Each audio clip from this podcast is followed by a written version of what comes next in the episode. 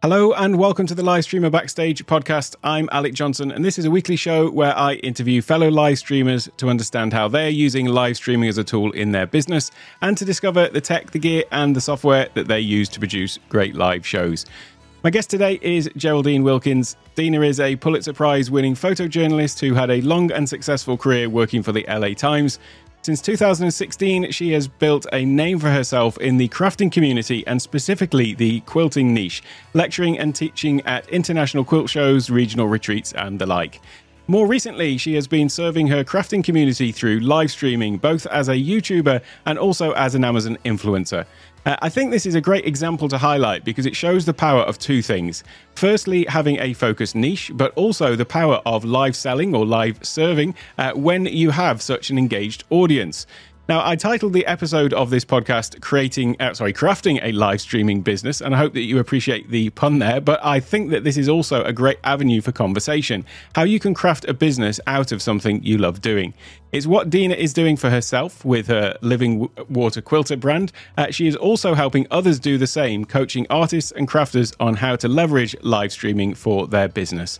There's lots to talk about, so without further ado, let's welcome Geraldine Wilkins. Hey, Dena, how are you doing today? I'm wonderful. So good to be here, Alec. Thank you for having me. Oh, you're welcome. And it's, uh, yeah, as I was just saying before we started, it's always interesting when there's people that, you know, we've crossed each other's paths in the uh, in the chat in various different places, but it's great to finally speak. So I do appreciate you coming on and uh, uh, and sharing your knowledge with uh, with everyone today. Well, it's it's certainly my pleasure. so perhaps you can start by yeah, I gave a sort of brief intro there, but perhaps you could tell everyone a little bit more about your sort of background and uh, you know where that's taken you, and then also how that sort of led into live streaming as well. Well, thank you for this opportunity. It's really been an amazing journey. Um, it really can start a few years back I guess way back. That's when I fell in love with uh, photography. Initially, you know, my mother was insistent that all her children have safe careers.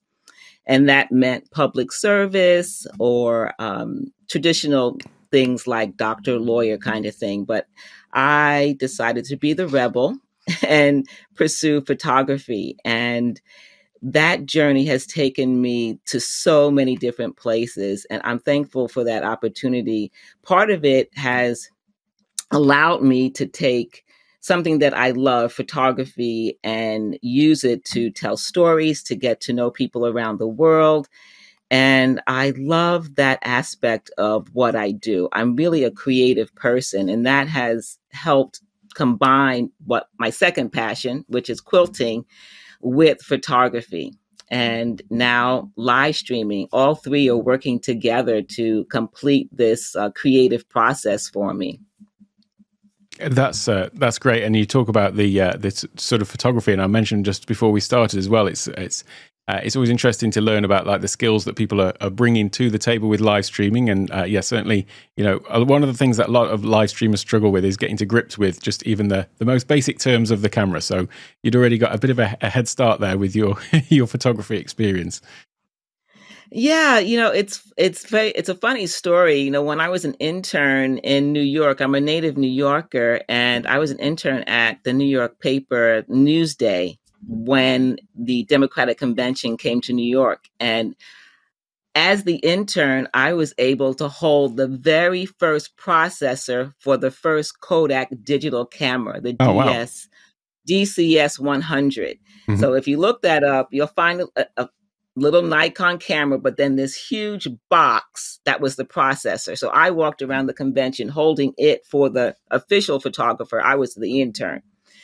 But that was the just the tip of the iceberg in terms of getting introduced to digital photography. As a Los Angeles Times photographer, you know, we had the the top or the top or the cutting edge of of technology. We were mm-hmm. always pursuing the best because every year we would have a wish list as photojournalists, the photographers. What did you need to get your job done? And so we were able to get anything we needed, and they were very encouraging in terms of growing as photographers. So I had an opportunity to go to the Poynter Institute for a week long study of how journalism can be enhanced with video. Oh, wow yeah, that was an amazing experience. And I learned so much from that. So that's when I really started getting into video with photojournalism and storytelling. And that was um, a quite a shift in journalism because it was around the time that the internet was just getting started. Mm-hmm. And many companies and even print publications thought, well, why do we need a website? right. And they didn't understand, you know, what direction in some newspapers that didn't follow that lead, mm-hmm. they don't, they're not around. They didn't survive because from print, they had to go digital. And the LA Times was at the forefront of that. And I had the, the pleasure, the privilege of being a part of that early journey into digital content for the web, both video and still. Right. What an exciting, uh, an exciting time to be uh, to be involved in those sort of things, and and uh, i love all the the new technology. So I'm, I'm, guessing that was yes. fascinating for you as well to be to be there. That you know to to get that sort of early access to those sorts of things. Yeah, it was. It was an amazing time, and I when I reflect on it now, I I just think about the privilege I had to be a part of such a, a large newspaper, and mm-hmm. then also the opportunity to use those tools to tell stories, to yes, capture yeah. um, stories about people, about public policy that could change lives for many people. Mm-hmm. And and how did the uh, the sort of shift then to um uh, to to actually live streaming yourself come about? Obviously, that was uh, you know after uh, the the crafting side of stuff. But where where did you first get into into that? Well, that happened as a result of the pandemic, like for many people. As a quilter, my transition from photography to quilting happened because I left the LA Times, joined another publication that was an international publication, mm-hmm. and I was rarely at home. I was always traveling to some country in the world. And when I came back, I didn't know anyone. So I said, Well, how am I going to get to know people in my own community? And so I joined a quilting group. Mm-hmm. And that opened the door for me to then transition from quilting to be uh, from photography to be a professional quilter because right. as I grew, like everything I do, once I focus it in on it, I learn it. Yes. I take the time to take classes and to learn it. And as I learned quilting, ladies asked me to teach. Mm-hmm.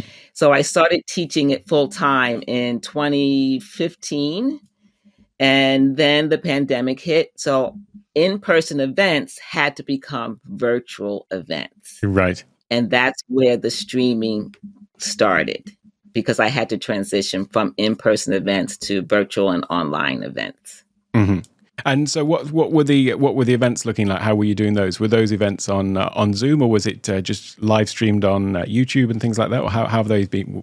How have they been run? Well, you know, I don't think I followed a traditional route. It, it, I'm very focused in my learning process. And so I'm more likely to figure out what I need to do, learn that, take the course, join the YouTube University, right? That's yes, where yeah. I met a lot of the, the creators that you've interviewed. Mm-hmm. Excuse me. And as I learned that, I realized it was similar to that process when the newspapers from print had to go digital. Mm-hmm. I realized during that um, knowledge acquisition for video, for YouTube, for streaming, that the pandemic made a shift. Mm-hmm a collective worldwide shift about expectations. And my opinion is that that expectation was that video is great, but we want to see you live. Mm-hmm.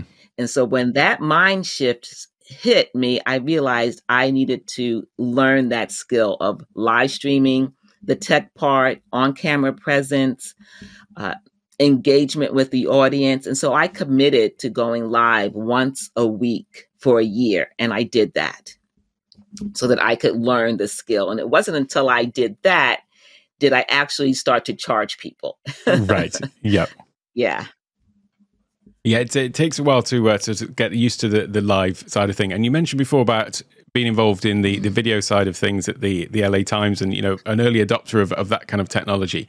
Um, is that something when you were doing that back then that you were on the the camera side of it, or was it more as the uh, on the, the, the other side of the camera, should I say?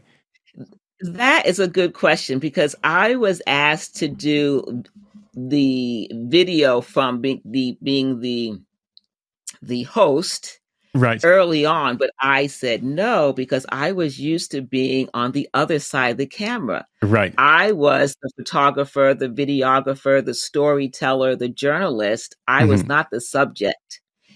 And so i had a hard time doing that. Right right. so now right now of course i'm in in front of the camera and it's still kind of weird to even think about that right and so when you did sort of make that shift then and start doing the the live streaming uh, what was the what was the progress like from that point of view you know how long did it did you would you say that it's taken you to to get that um, uh, to feel more comfortable on camera and uh, you know to get things set up as well into into a flow. I suppose there's two sides really. There's the the tech side of you know having the being comfortable operating everything because sometimes we have to feel like we've got you know more than two hands switching scenes and all that kind of stuff. Uh, but then there's obviously the on on screen stuff. So what was the the journey like in terms of that for you?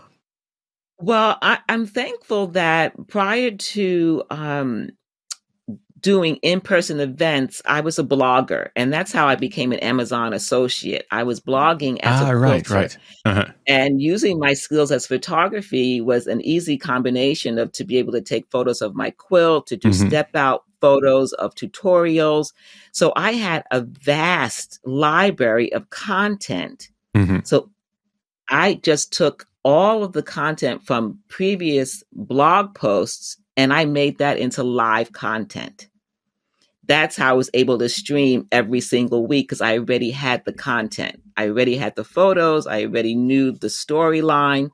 So that enabled me to concentrate on the tech part, the production part, because I already had the the content cre- uh, creative part, the quilting part. Right. So that made it very easy for me to go week after week, knowing, okay, I'm going to take this blog post and this is the topic for the live. And the ladies seem to love it. Mm-hmm. And have you done uh, much recorded video or any recorded video, or is it just all purely lives that you uh, that you do? Well, if I'm honest, I was very hesitant, like I said, about being in front of the camera. So I decided to first record video, and that's what I right. did from 20. Uh, from the summer of 2020 is when I started to revive my dormant YouTube channel and record video without being on camera. Right. But I that's when about six months later I realized this is not going to work. Uh-huh. I need to get on camera, and so I got on camera February of 2021 for the first time. Mm-hmm. And and the yeah. the community that you've uh, you've been streaming to, how has that uh, how has that grown over the the time that you've been live streaming? Obviously, you had like an existing, uh, you know, you were well known in the in the community before, so presumably, you know, you brought some of those uh, folks over as well. But how has it looked like in terms of, uh, you know, has the live how has the live influenced the community? I guess in terms of the, the community growth. Uh, the community growth has been very dynamic and wide reaching I am so glad that I went live. It really gave me a different perspective as an educator and as another fellow quilter. And we became a community, not just teacher student, but just friends. And that changed the way I saw how I could deliver not just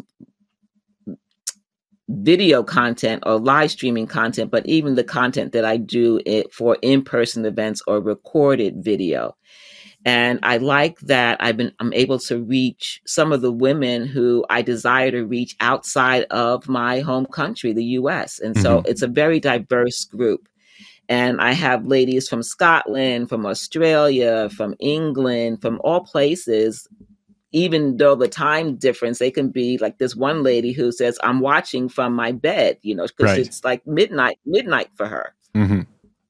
Yeah. It's, it's, it's amazing that, I mean, I shouldn't be amazed by the technology in this day and age, but uh, I am continually amazed that you know we well like you and I talking right now over you know wherever we are, however many time zones apart we are, and uh, it's amazing just to be able to connect with people, and that's what I love about the live streams as well is just that that, that connection that you get that you you don't get with just pre-recorded videos. You know, there's that separation there, and responding to comments is one thing, but it's not quite the same as getting a, a, question in real time and answering in real time as well. I just want to take a moment to talk about Ecamm Live. This is the live production Mac software that we're using to live stream and record this podcast.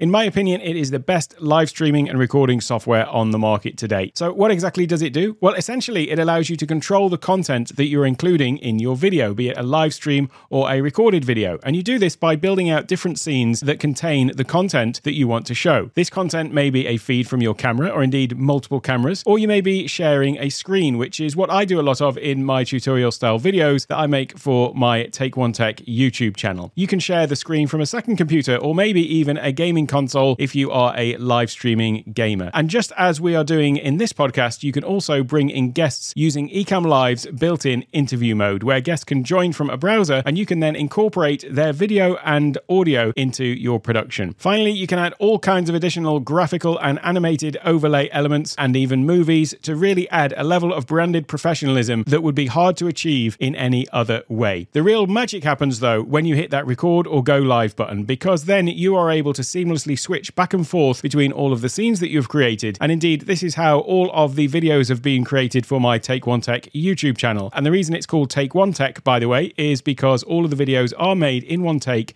with no edits. I just hit record, make the video, and as soon as I hit the end recording button, the file is there and ready to be uploaded straight to YouTube. What I love about Ecamm is not just the ease of use that it has when compared to other live streaming software, but also the greater flexibility it gives in terms of layouts and designs that you can create for your shows when compared to some of the hardware streaming solutions. And one thing that makes Ecamm great specifically for podcasts is the fact that it has the ability to record isolated audio tracks. So once we finish recording this podcast, I'll have a separate audio file for me, my guests, and any other audio tracks that have been a part of the recording. That makes the editing and repurposing of the content for the podcast so much more streamlined. It does have another little trick up its sleeve though, and that is its virtual camera feature. This allows you to take the video output from Ecamm Live straight into communication apps like Zoom, Microsoft Teams, Discord, and so on. This means that rather than just appearing in Zoom meetings with a regular camera feed, you can now show up with all of the amazing production values that Ecamm Live gives you and deliver that straight into your Zoom meeting. And trust me, when you rock up to a Zoom meeting with Ecamm,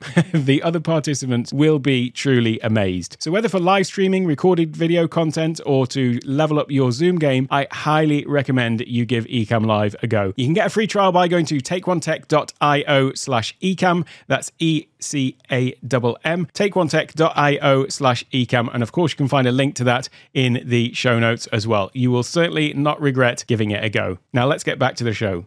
But you mentioned there about um, you know serving the community, and that's where in the intro I mentioned Chris Stone's in the uh, the chat on Amazon right now. But uh, you know he mentioned when I had him on about you know live uh, live serving versus live selling, um, and it's interesting when you've got like a, a, niche and you can be on Amazon. I don't know what your your views were of Amazon before you actually started as an Amazon influencer. I was always a bit hesitant, thinking it was going to be more like sort of QVC style, uh, you know, heavy selling on the on the channel. And then it was only when I, uh, you know, started watching people like Chris and yourself and so on that you can find out that there is a there is a different way of doing it, and actually having a a focused niche works really well on uh, on Amazon. So, what was your experience of Amazon sort of before and, and after having been uh, been on the platform? Well, it was really a natural fit for me because as a blogger, I was already an associate and I was already sharing links. And my primary focus has always been as a quilter, as a young quilter, I had a lot of frustration trying to find the right tools. And so right. I often found them available on Amazon. So becoming an associate was a labeling, a, allowing my followers to get access to those tools that I was using that was giving me success. Mm-hmm. And so once I was able to live stream, now I can demonstrate the tools. I can share where to get them, do it on Prime Day if it's if, if it's a sale. So it was such a natural fit to be able to create a show around the quilting tools that I was already talking about and mm-hmm. doing it live. So yeah. it's also just serving the community. Yeah, and as you say, it's the it's the it's the ideal place to do it because you're you're talking about the products that they would otherwise be looking for on Amazon, no doubt. In any case, so. and yes. how long have you been on uh, on Amazon specifically? Then you've uh, and versus your YouTube channel, and what was that sort of what was that transition like in terms of any any new things you needed to learn from that perspective? Well, the new things is always the the way in which the live stream is delivered, right? Every mm-hmm. platform is different, so there's a little learning curve with that.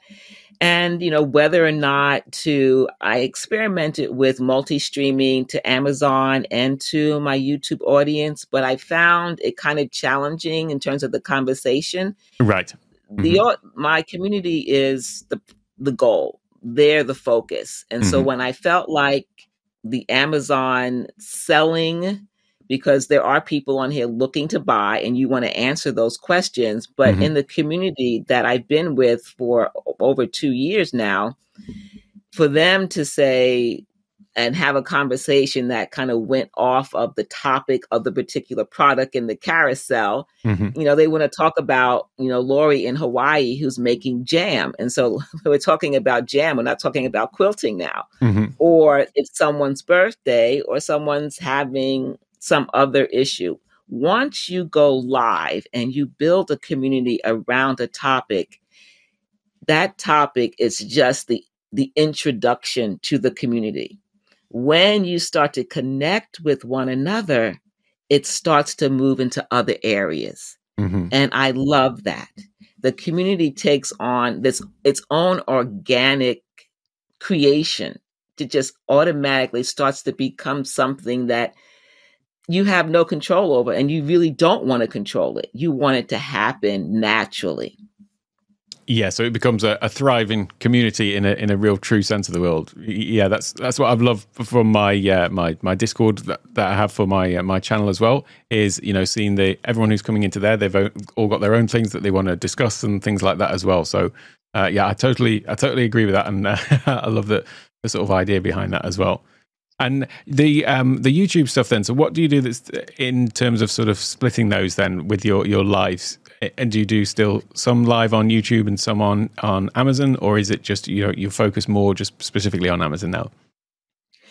Well, you know, as creators, we know there is this time of focus where we're learning the back end and all the tools that we need to go live. And then there's also the creative aspect.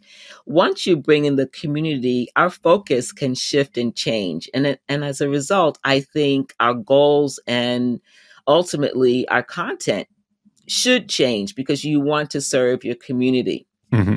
And so I went live with the purpose of learning how to do it, but also to serve the community. And now that I've had an opportunity to learn more about what their needs are, I'm actually refocusing some of my live sessions as well as my recorded content. So I have an idea based on some new collaborations, how I can serve my community in a new and a fresh way. And so they were very sad to hear, but I felt it was necessary to take a two month break, November and December, to prepare that content that will start next year.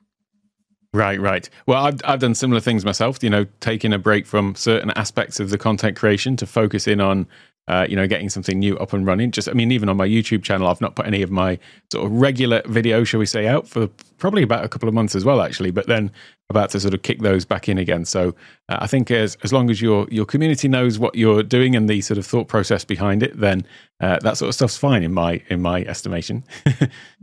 yeah, I think so as well. I mean, part of it too is that during the pandemic, we were all home. So it was easier for me to go live, and my in person events were few and far between. And so I, it wasn't a problem. But now that is changing.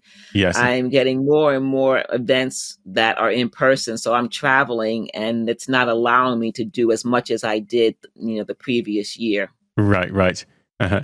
Uh, but especially as well when it's when you you know you're working on something that is people can see viewers and community members can see that it's uh, it's part of the overall uh, you know story arc of the the channel and the brand and the growth of it then uh, yeah I think uh, I think people are fine with that sort of stuff.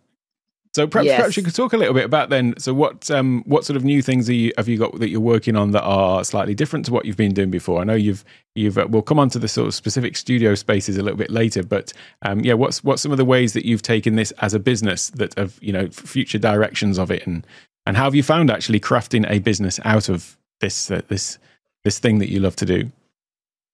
Well, I count myself very privileged that I'm able to teach what I love and to actually make some money doing it. And I just love that I can incorporate so many aspects between the photography, the quilting. I love documenting stories, being around people. As a photojournalist, you know, photographers, you know, can record things, but as a photojournalist, you get an opportunity to spend a lot of time with people. And live streams have allowed me to do that, whether it's Amazon, YouTube, or Facebook. I count every minute that I'm live that I'm spending time with you. You're investing time with me, and I'm doing the same. So I really enjoy that. And so, as far as the business side of that, I've been looking at some of the companies that I have had brand relationships with as a blogger Mm-hmm. And as a quilt designer, are they live streaming? Is there a gap in their business where I can come in and help support as a collaboration between two businesses? And those doors have opened. That was one of my goals in part with Amazon Live was to connect with some of the brands that are on Amazon that my community know and love. And I'm glad that I have a regular show now working with one of those brands. And a second brand, we just started a new relationship where they're also on Amazon. And it's really working well for my business to be able to collaborate with these brands that also serve my community. Mm-hmm. Uh, it's such a fantastic opportunity for brands to actually to to to leverage you know your your community and and on the platform as well. I mean it's almost like a match made in heaven really isn't it? You know here they've got someone like you who's got a, a community of people who you know respect you look up to you and uh, turn to you for advice. And uh, you know obviously watch your stream and then you're there on the platform where they can buy the products and then in steps the the actual brand that you already love and advocate. And uh, there you are all just uh, perfectly together in the right place at the right time. It's uh, it's a wonderful opportunity for everyone involved. Really, it, it's it, it's a real win-win-win. I think you know for the for the companies, for the for the streamer, and for the the people whose products you're you know you're recommending their products to. I should say.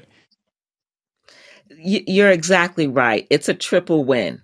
Mm-hmm. The the community wins, I win as a teacher educator because I, I know that I'm helping my students grow as quilters. And then I'm also helping not only my business to grow and develop, but I'm also helping those brands that I'm collaborating to help reinforce their brands as viable brands that are helping the quilting community. Mm-hmm.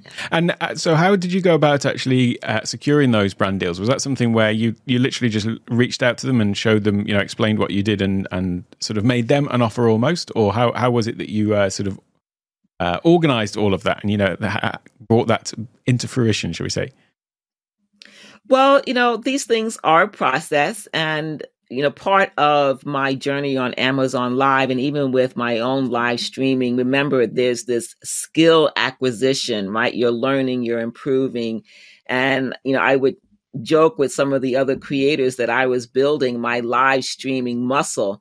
And right. I would go live on Amazon to build certain skills. And in time, I said, you know what? I'm going to reach out. And I was at an in person event uh, quilting event in Arizona. And I made a purpose of going through the quilt show to see if there were any brands that were on Amazon. Mm-hmm. So I came across a brand. I said, "Oh, I wonder if that's the brand or if it's a seller." But it ap- it actually happened to be the brand, and the person in the booth was the marketing director. I mean, how often does that happen? Perfect. Right. yeah. So I mentioned Amazon Live after, you know, a five minute conversation about their products and asking different questions. And he had no idea about it. And he was like, Really? So I was able to show him some of my live streams and what I was doing. And so after several months of back and forth conversation, because it was completely new to him. Mm-hmm. And I have to say this that overall, crafting, sewing is still very new on Amazon. There aren't many sewers or crafters that are creating a show or content around Amazon uh, products that right. offer sewers and quilters. Uh-huh. So he was kind of skeptical about whether or not we could bring an audience there or if they even know about it it was still like the frontier, you know, who's doing it and how often? Is there an audience for it? Mm-hmm. And so when he heard that I was speaking at a uh, an event in Orlando about streaming on Amazon for business, he was like, "Okay, this is really serious." He kind it kind of shifted his idea about what right. Amazon Live is and yes. could be. And so eventually, after about six months, he says, "Okay, let's start with one show a month." Mm-hmm. And so that's what we're doing now. We're doing one show a month, talking about their products, demoing their products, and they are getting good results. And so that's mm-hmm. how one started. Now, I, I know I mentioned earlier that as a blogger, I had already been working with different brands. I've been an ambassador as a designer for fabric companies. I design quilts for publications, and those fabric companies and publications are on Amazon. Mm-hmm. And so I would do a show centered around some of those things, and I would just send them a little link. You know, this is what I did recently. I featured your fabric or I featured your magazine. And they were like, There's Amazon Live? When did that happen? Right. So there's still this period of discovery for a lot of the brands. Some of them, like many, are willing to jump right in. Remember the point I made about the early days of the internet when yes. newspapers were told you need a website. I kind of feel it's similar. Mm-hmm. That they're kind of tentative to to tip their toe in that live streaming water in uh, on Amazon. Yeah, it's interesting. That I think there's a lot of people who don't realize even there is a live video component to, to Amazon. You know, brands and yeah. and shoppers, um, and you know where that actually fits in, and you know how people get to see it and all of that kind of thing. It is quite. Uh, I suppose it's not too surprising, but a little bit surprising that um, you know there isn't more of a um, a focus on you know the crafting side of things on Amazon purely because first of all it's a really sort of creative uh, se- segment. Obviously, it's you know in the name almost. Um, but then also just because there's often lots of sort of gear and products that go along with that. You know, just as in your you know sort of crafting niche as well, all the different products that go along with that. It's also a really visual thing. So to have somebody on screen, you know, showing these things and giving tutorials about exactly how to do these things, that as well just seems like a really uh, well, you're probably finding this, but it seems like a really natural fit for Amazon just to be able to demonstrate the products, the techniques, and all of this kind of thing. It it just just seems so obvious as a uh, as a segment to be there represented on uh, on live. I would agree. I, am not suggesting that there aren't any, but it's fewer than say the tech. Right. There's a lot yeah, yeah. of people sharing tech streams. Yes, yeah. That's very popular. And there's a, a good segment on books but uh-huh. the crafting side is a little bit small. And when I talk to my own community of crafters, mainly the educators, the lecturers, the teachers, those in the business, mm-hmm. they are surprised right to learn that there is an Amazon Live. Mm-hmm. And I know you you do coaching with uh, with other artists and crafters and, and, help them out. So is that something that you're doing? Is uh, you know helping those folks to get onto Amazon and onto other platforms? And uh, what's your sort of approach to that in helping other other folks out to do this kind of thing?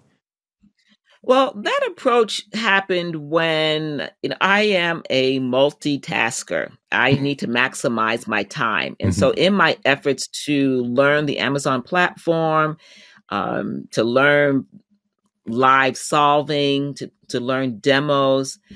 Part of it was how can I do multiple shows and have that engagement. And I realized that my own journey as a live streamer involved so many steps in building my studio. Mm-hmm. And I said, there has to be other crafters, sewers, makers who are in that place. And so I decided to create a show called Tech for Teachers and to give a studio tour to show that you can create a studio in any space. And so I was very open about sharing my very small, overcrowded space. And I think it resonates with a lot of people, especially when, you know, I'm not necessarily the face of tech, right? It's not someone you would ordinarily think would share tech. And even some of our fellow creators were surprised when I started doing a tech show.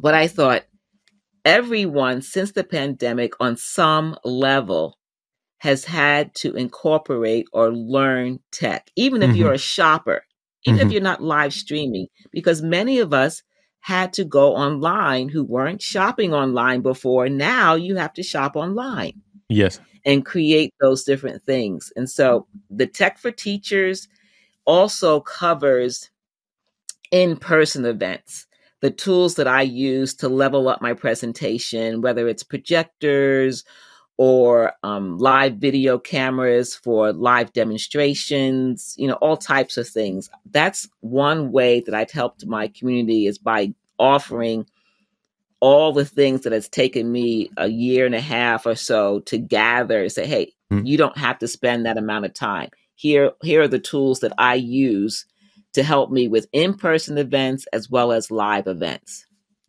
It's so true that I mean that the tech does play a part in every single niche. So to actually be the uh, you know having having gone through and, and done the the legwork yourself of you know finding out what's working and to be the uh, you know the tech person as well in your your niches is uh, is really a, a, vital service as well, I think, and certainly with like online conferences and things like that. Just from a point of view of you know people coming along to these kind of things and being able to show up on camera as either uh, you know a guest or as a or attendee, I should say rather, or as someone who's speaking at them. I think that's uh, that's great to also be providing that level of service to your community as well as the just the purely the crafting stuff. Is, uh, very very uh, enlightened to, to to think to do that.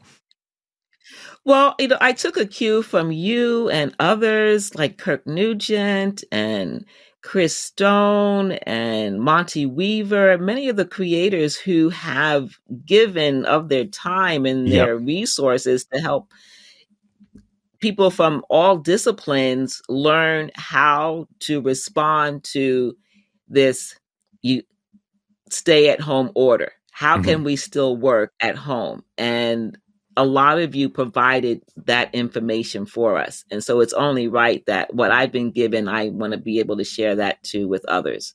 Yeah, I mean, you mentioned uh, a few names there, uh, you know, Chris and Monty and people like that, and uh, yeah, the the community that's built that you know the community that we're part of related to uh, Amazon live streaming is uh, uh, got a certain abundance mentality which you clearly share as well. So there are other people who are more guarded and want to keep it to themselves which is only going to end in disaster if you ask me. But uh, yeah it's nice uh, nice when we meet other people who've got that same sort of abundance mentality and, and sharing because at the end of the day you know getting more people on the platform and getting the platform to grow is going to you know all all ships rise with a rising tide sort of uh, analogy, isn't it? We're all, we're all going to benefit yes. from that.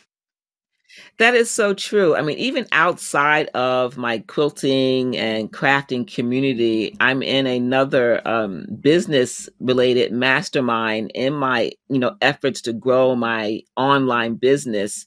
It, it basically was started from scratch in 2021, right? I needed help with that. So I joined this community and as I began to learn about the different businesses, some of them are on Amazon. And so I would say, Hey, are you on Amazon Live? And they're like, Well, what is that? So I decided for that community to give a, a free informational one hour webinar, A to Z, you know, whether you're an associate, a, a brand, or a seller, how you can use Amazon for live for your business, how you can connect directly live with your customers, with your clients, if you're an Amazon brand or seller. Mm-hmm. That's a uh, again, another another great great service and to, to give to people to help to help folks out with that kind of stuff. And yeah, absolutely. You, you mentioned about the uh, your setup earlier. Perhaps we could have a little look at the uh, the tech that you're using, and uh, that's that's always yeah. something that I think is uh, is interesting to take a look at. Is like the way people are doing what they're doing, and it's one of the things I think that is often a barrier to people. You know, feeling that they've either uh, they don't know where to start with the tech or they've got to have all of the tech before they can make a start. So i'm always interested to see sort of where people are at with that but also you know what's been the evolution of that. And i know that you're just in the process of setting up a second space but if i just uh, bring up this uh, shot we can uh, take a look at your your your regular setup shall i call that your regular setup Yes, this is my regular setup. This is the spot that I created in my sewing and quilting studio, and it has been an evolution. It certainly didn't start this way. It started very humbly with a small webcam and a tripod. Yes, you don't have to start this way. I added different elements slowly over time as I saw the need for them. Mm-hmm. Yeah, that's uh, yeah. great advice there. Start with what you've got and then uh, build it up as you uh, as you as you need it. so, what what do we um, uh, bear in mind? This is uh, audio first as well. But what's what's some of the, the gear that you've got there that we can see in the in the image? And by the way, anyone listening on this on audio, uh, the link to the video will be in the, the, description. But also, all the products we're talking about will be in there as well. So, if anything sounds interesting, you can check them out. But perhaps you can sort of talk through a few of the different things that you've got and maybe how this evolved over over time as well. Perhaps. Well, my first um, inclination is always what do I have? As a photojournalist, I went through my gear. What do I have that I can use? You know, I had an old, two old laptops, a, a digital SLR. You know, could that work? I didn't know if that could work. And eventually I was able to get that to work, you know, with a dummy battery. I already had a 14 millimeter lens and while I was getting that ready, I used the Logitech camera that I had on hand. And so right now I have a teleprompter with the digital SLR. It's it's a Nikon. I, I want to upgrade it eventually, but you know what? Start with what you have is what I always say. If you can use older technology, start with that and add some new things. And I had to add a new computer my laptops were insufficient for the software to, for live streaming. And so I have, you can't see it here, but it's running the live stream. That's a, a Mac Mini. And since my space was small, I decided with just to have one large to medium sized monitor that you see there. The addition that I wish I didn't wait on, if there was something that you that would help streamline your production, it's the Stream Deck. yeah. Once I got the Stream Deck, I said, What took you so long? it is a game changer in terms of being able to manage a run of show, multiple scenes. I just love it and I rely on it. I have multiple shows now and it's all pre done. I don't have to redo things. And so I love that. And I guess, like many, audio is very important. You want to have really good audio. And I started with something basic, but I recently upgraded to a Shure microphone, and I'm enjoying that. Another key component for my space, because it is small, I didn't have a lot of floor space. So I needed to get lights up off the floor and get them mounted. And it also worked for my ability to go live at a moment's notice. Mm-hmm. That was very important that I could just turn the lights on and get going. Yeah, that's very important for me as well. I, have just got one switch that switches the lights on, and then I'm I'm ready.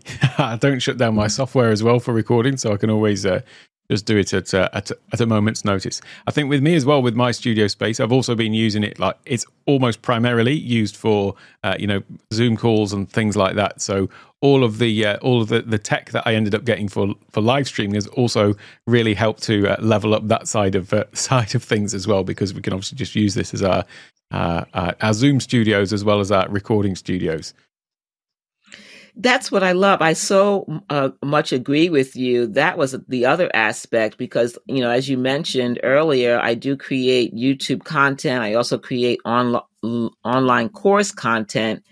So all three of those are done right here in this studio space. It makes it easy to be able to do it. I want to remove barriers yep. that will limit content creation. And by having this permanent spot, I can record videos, I can live stream, I can do my Zoom calls. It's made it easier for me to be a consistent content creator.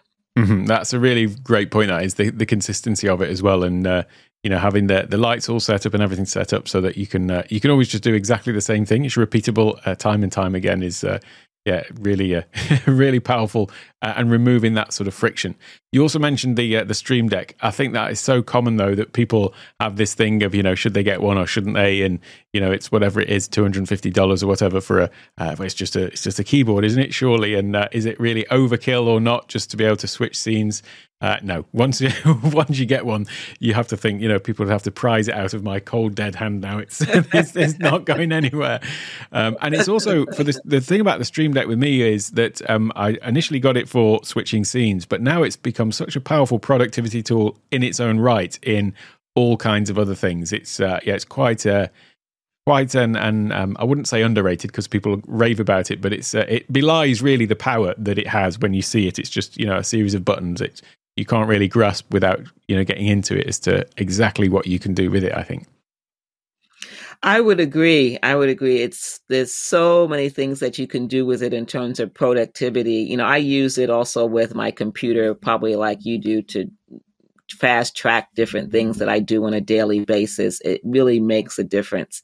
And I'm glad you mentioned the price because often as you start to build a studio when you are new and green and you're just starting this out and you start seeing 300 for that 500 for that and you think wow is this going to end yes the thing is it's an investment you want to get the right tool and that's been my mantra from the very beginning and that's one of the things that has helped me with quilters over time you know my slogan is from frustration to fabulous. Mm-hmm.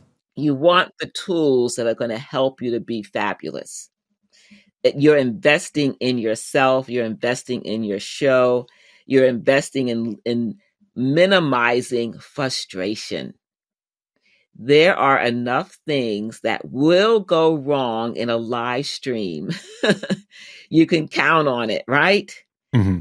But if you can minimize the those numbers by getting something like a Stream Deck, it's worth the investment. That's so true as well. I mean, it really does make it sort of push button. So just you know, switching scenes with the the, the touch of a button, it does streamline the whole thing. And um, yeah, I think of it as in in that terms, and it's it's the amount of your time that it's saving. And if you're whatever it is, either having to go, you know, taking the productivity side of stuff out of the Stream Deck. Um, but if it's uh, making things more easy for you to to do what you've got to do uh, from a, a, live streaming point of view, it does very quickly uh, pay for itself, I think. But then when you add in the productivity side of stuff that it can do as well, uh, it's amazing how much time it sa- saves me in every day just on the on the Mac. I feel quite lucky, really, because when I started my YouTube channel, uh, the first thing I bought was uh, a good microphone. I wanted to have a good audio, uh, and then the other thing that I just happened to buy was the Stream Deck. And so I, I would always recommend that to other people. If you've got to pick just two things to start with, uh, microphone and uh, and Stream Deck, you'll go a long way with those. very true. Very true. I would agree. Uh-huh. Yes. And you're just building out at the moment another studio space, and perhaps you can tell us a little bit about uh, that and uh, what the sort of plan for that is and how that came about as well. Well, this is part of one of the things that I shared with my community when I told them that I was going to take a two month break. Um, part of it happened as a result. This new studio space is that I am now a ambassador for Bernina. Bernina is a Swiss company. They have a large U.S. division, and part of that commitment of being an ambassador is that I will share content about their machines. In particular, one you see here is their Q16. It's a quilting machine, which is my specialty. Mm-hmm. And so mm-hmm. I will be teaching in person events at major national quilt shows with this machine, but also creating live content and video content for my community. And so I decided, well, I can't do it in my existing studio, so I need to create a second place. And this is just the beginning stages. I'm just starting to figure out how I'm going to do this and whether or not I can actually say, okay, I'm at my main studio, but I'm going to walk down the hall to Studio B, mm-hmm. which is this. this is Studio B. And we're going to have a quilting demo. So I'm excited at this new opportunity to create a special show centered around being an ambassador for Bernina. Mm-hmm. And Bernina does sell machines here on Amazon. So that is just going to be a wonderful combination between teaching with this machine at in person events, with live streaming, and then also talking about it in terms of those who are looking for a machine and having one available right here on Amazon. Mm-hmm. I love that uh, we've got these two almost side by side pictures, or you know, two that we can show off here because it's it almost shows like what a a uh, you know a starting studio versus you know one that you've obviously developed with your other one. And uh, you know this one is much more sort of stripped down. Perhaps you could talk a couple, you know about a couple of the things you've got in here. And it does just highlight you know you don't actually need a load of tech to to get started with uh, with live streaming yeah, you don't. And this is really, really stripped down. It's just the beginning stages. I just said, let me take in my computer, bring in my webcam, and see what kind of angle I can create. What will be the actual um, set, if you will. What's the background going to be like? You know, what am I, what's my lighting? It's a bigger room that has a higher ceiling. So I'm still working on the audio mm-hmm. aspect, mm-hmm. and I think that might end up being a wireless microphone. I might need to do some sound dampening. There's a lot of challenges now in this new space, but I think you have to just get started. So mm-hmm. even if you go to my website, I just did a raw video, bad lighting, bad audio. you know, it's not the standard that I have now in my current studio, but this Studio B, I had to get started. Mm-hmm. So if you have to get started, don't think about perfection. Think about getting started and then seeing where the gaps are. How does the audio sound? Do I need to get something different in terms of a microphone or a um, do I need to do something with the room to make the, the sound better? So you have to start rough and then start to refine it. And this is where I'm at. I'm starting rough with this Studio B. Mm-hmm. That's great advice as well, because I think too many people look to other people in the streaming community and say, okay, I need this particular mic, this particular camera, this particular, you know, whatever it is. And they've got this list of things which everyone else seems to be saying that, you know, should be what you should get.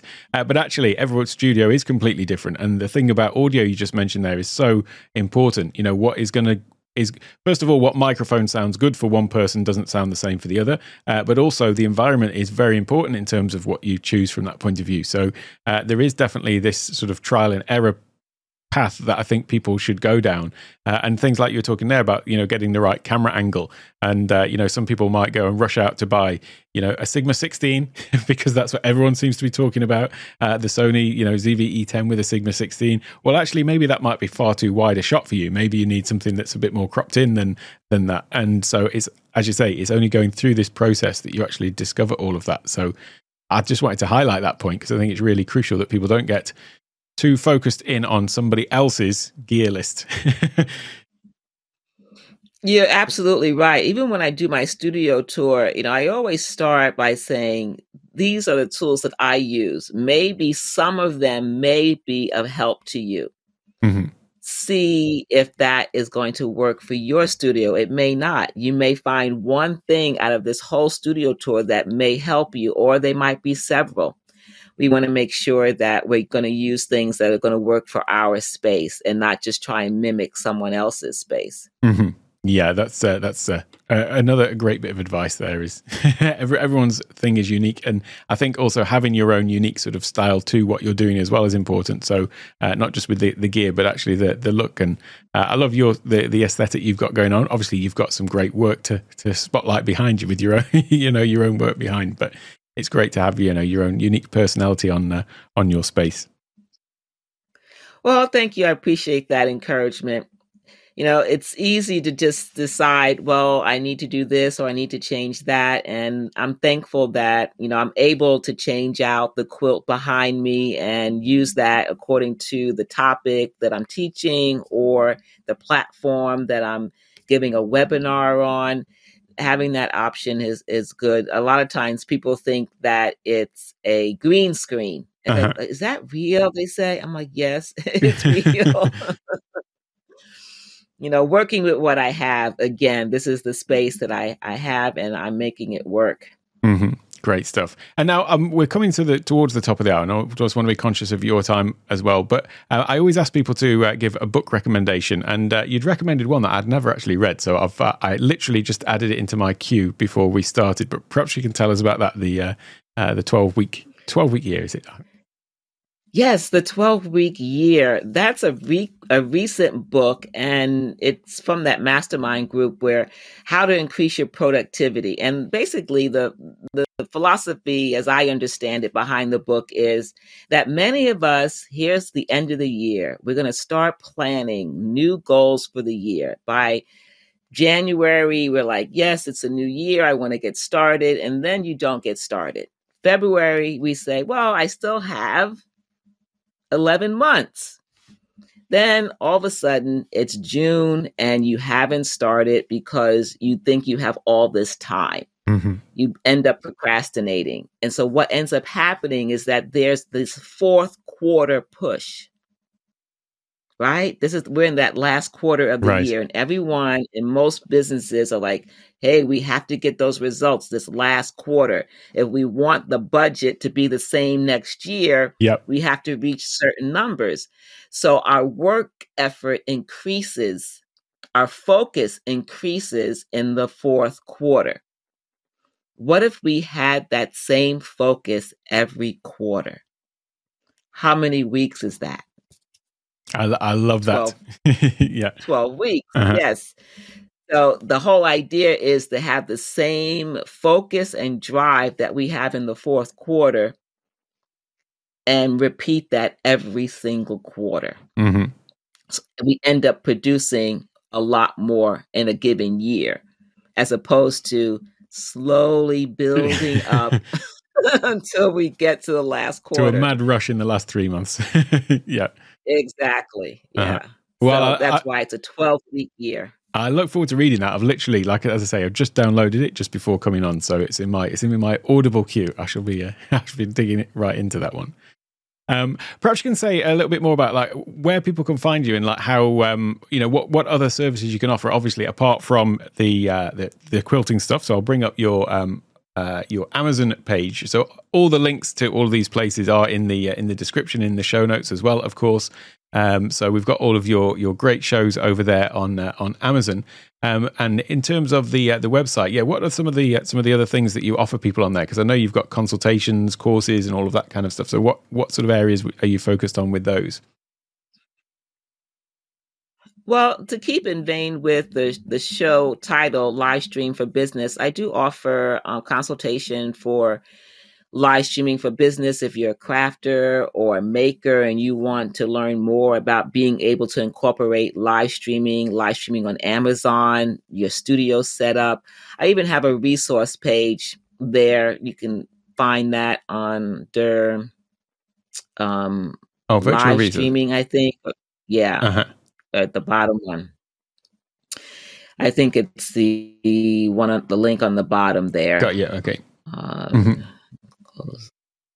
Uh, uh, uh, yeah, the if you go back to that initial link and click the one, the second one, uh-huh. rather than the top. Ah, I see. Right, right, yeah, right there. Yep, yep, yeah. There we go. Thank you. And so I would love to share any tips with anyone who wants help with the, the, resources that I use or just watch the live stream. You can come watch a, a, a, live studio tour to learn about some of the gear I use, the website, how I started that. This website, I built it in a month and I did that last year. So this is a brand new website And so I share that with the crafters and anyone that wants to level up their business. This is a place where you can come and see what resources I use. Mm-hmm. I love the I love this website. It basically gives you everything that you need to uh, uh, to do what you're doing. You know, telling you all the different tools and things like that. Obviously, all of the gear that you've uh, talked about, I'll be linking to this uh, this specific page, and uh, there'll be a, a, gear list in the the description as well. Um, uh, I love the overlay packs actually as well. I didn't realize you'd got overlay packs in there. That's uh, that's great for uh, for Ecamm. Thank and, you. Mm-hmm. Uh, we haven't really mentioned Ecamm, but I know that you are an Ecamm user. How have you found um, you know using Ecamm for for what you're doing? Well, that's another reason why I created a page like this. I love Ecamm. Ecamm has been the solution on so many levels for my online business, live streaming, recorded videos, my classes, everything. And I just can't say enough about Ecamm. I'm thankful that I chose Ecamm. I initially started with some other ones that I will leave nameless. They were just too. we we all tried those ones. it's and then of course the Ecamm community just made it so easy to get started and to continue with the learning process. That has also helped. I yeah, Ecamm is fabulous. Uh, yeah, the community is amazing. It's uh, it's kind of like the hidden feature of it as well. The fact that if you have got a, it first of all, it works. It, for me, it works the way my mind thinks. I found it just. I went down the route of trying all of those other ones as well, and uh, yeah, it just it's it's night and day in terms of how uh, how easy it is to use. But then add into that the community that's also happy to help one another and uh, you know boost each other up. Uh, yeah, and combine that with you know Chris's community and uh, Monty's community for the Amazon side of stuff, it's uh, the, the, the, they're very similar in, in that respect in terms of the supportive nature of them. I think. Yes, very true. Yeah, and I think I would be amongst many who would say no matter what zoom meeting you're in you show up with Ecamm, they want to know hey how how how are you doing that how do you get that look and you say well ecamm have, have, you got five minutes? I'll give you a demo that will blow you away. It's it's very easy to to demo it as well to people. I think that they they kind of can't quite believe what's going on sometimes. I think. Yeah, that's true. I uh-huh. yeah, very true. Um, well, I do want to be conscious of your time. We're at the uh, the top of the hour now, but uh, is there any last sort of uh, words of wisdom that you'd like to uh, to give to anyone else who's in maybe your your you know specific space or niche or any niche, I suppose, really, who's thinking about either getting into live streaming or getting into the Amazon platform? Any any sort of parting words of wisdom that you'd like to leave people with? Well, I like to say it's never too late to get started, and if you want to get started, find help and you can find that through many people in the Ecamm community, the YouTube community of streamers, a very giving and helpful community. You don't have to do it by yourself. That's great That's advice. My parting tip. Yeah, it's it's so true. Yeah, come and uh, join the Ecamm community and the other communities, and uh, yeah, everyone's uh, everyone's all full of support and encouragement for one another. So definitely a great uh, great little parting bit of wisdom for everyone. Well, thank you so much. This has been fantastic. I've enjoyed the conversation. Thank you. Yeah, I could have kept talking for ages, but uh, we've only got an hour in the schedule, and I don't want to keep you too long. I'm sure you've got uh, plenty of other things to be getting on with. But I can't thank you enough for coming on and sharing your, you know, your uh, perspectives, your wisdom, and your experience with everyone. It's been, uh, yeah, great to great to hear more about what you're doing. All right, thank you so much, Alec. Thank you so much. Well, if you have uh, enjoyed uh, the uh, podcast and you've been listening on audio, you may definitely want to go and check out the video of this podcast because you'll get to see uh, the sort of behind the scenes of uh, Dena's setup there. Um, if you want to uh, find more about Dina, you can find that all in the description as well. I've left links to her website, her Amazon page, all the other socials as well, and of course, all of her gear list. I'll leave a link directly to actually for the gear list to her website where she's got it all nicely laid out and exactly exactly what she is using for each of the different uh, parts of that. So uh, I will be back next time with another great guest and another great conversation. Thanks so much for watching, listening, tuning in, wherever you are. I'll see you next time.